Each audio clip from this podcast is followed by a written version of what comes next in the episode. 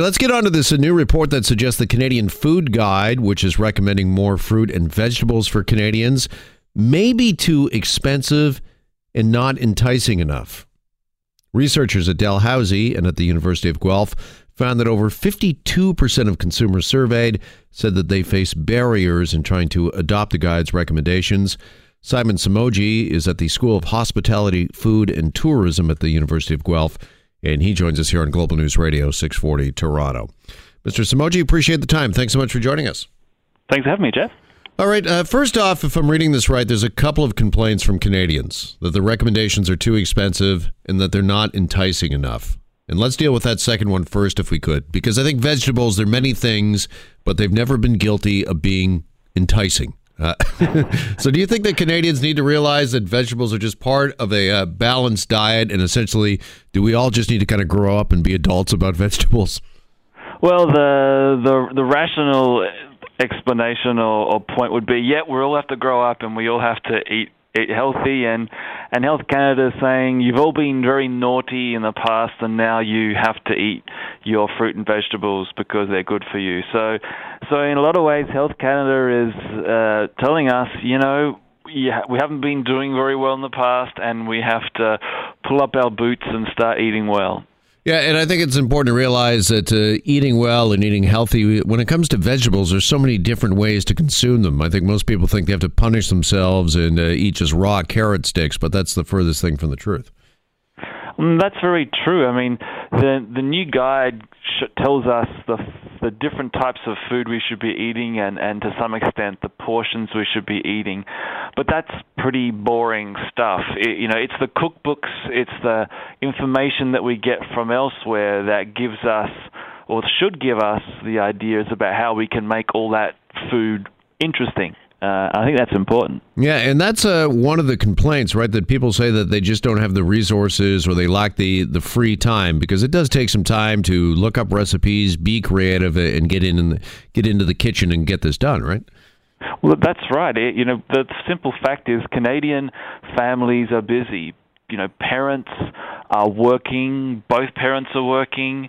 Uh, they don't have time to be slaving in the kitchen for hours each day to make a meal, you want something that's quick to prepare, quick to eat, and quick to clean up. And you know, Health Canada doesn't really think about that. It, it wants to tell us what's best for us, and and that's lost a little bit. Yeah, and I think what we've found from our studies is that regardless of what they're saying in the health guide, uh, people just aren't following it.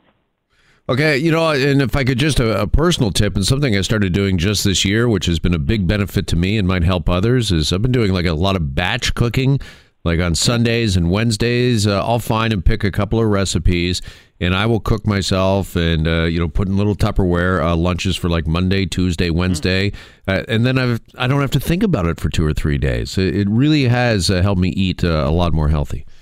Uh, and that's a really good thing, not only because, as you mentioned, Jeff, that it helps you stick to a healthy diet, but the fact that you cook everything or most things at once means that you don't have fruits and vegetables and other stuff that's sitting in your refrigerator going to waste, uh, and that's that's a bad thing you want to get out of. So no, that that's great that uh, you're following that regime. You know, that's a great point as well because there's nothing that is more heartbreaking than having to throw away food. I just I hate doing that. I really do. Now the other complaint is over affordability, and it's a pretty significant number. As I mentioned off the top, 52%, over half of Canadians are complaining about the cost. Is that a legitimate complaint? Is it just too costly to eat a healthy diet in this country? Well, it's interesting. So, as you mentioned, yeah, the, the top complaint was that it's just the new food guide is just not affordable.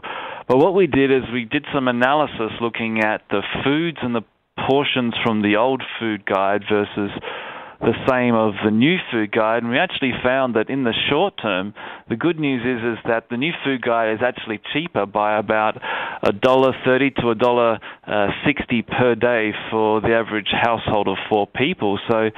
At least in the short term, if you follow the guide, it, it should be a little bit cheaper. Okay, that's interesting. So, what does that say about us as consumers of uh, food? Is it that we just really not only don't like eating and making vegetable based uh, dishes, but we don't like paying for them either. That if this recommendation from the food guide was to eat more filet mignon, we, we, would gladly pay that. I, I think the the guide makes it look complicated. Uh, you know, it it provides all these foods and says go off and, and do with it what you need to do. And maybe people are thinking not just in terms of affordability of of of cost, but also the time, as we talked about before, that it takes to make enough food from that guide for all people. So you know, it, the the big thing that we found is that affordability is better in the new guide is because it's advocating more plant-based proteins, things that aren't really exciting like pulses and beans and lentils, instead of things like meat and dairy, which are some of the most expensive things that you can put into your grocery or your food basket. So, you know, it, it is in some ways, if you look at it piece by piece, a little bit cheaper.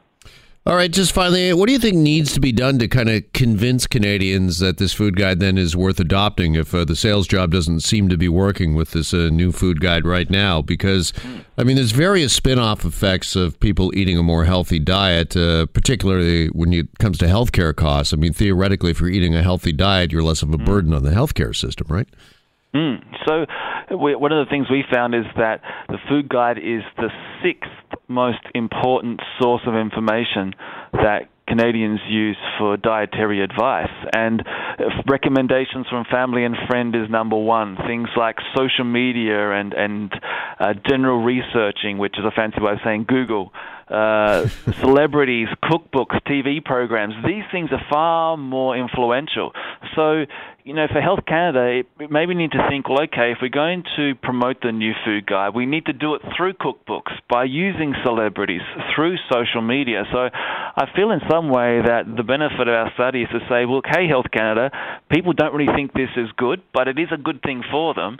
Here are some ways in which you can promote the new guide to people, and they're more likely to read it and use it. All right, Simon, I really appreciate the time, and uh, thanks so much uh, for joining us. Great discussion.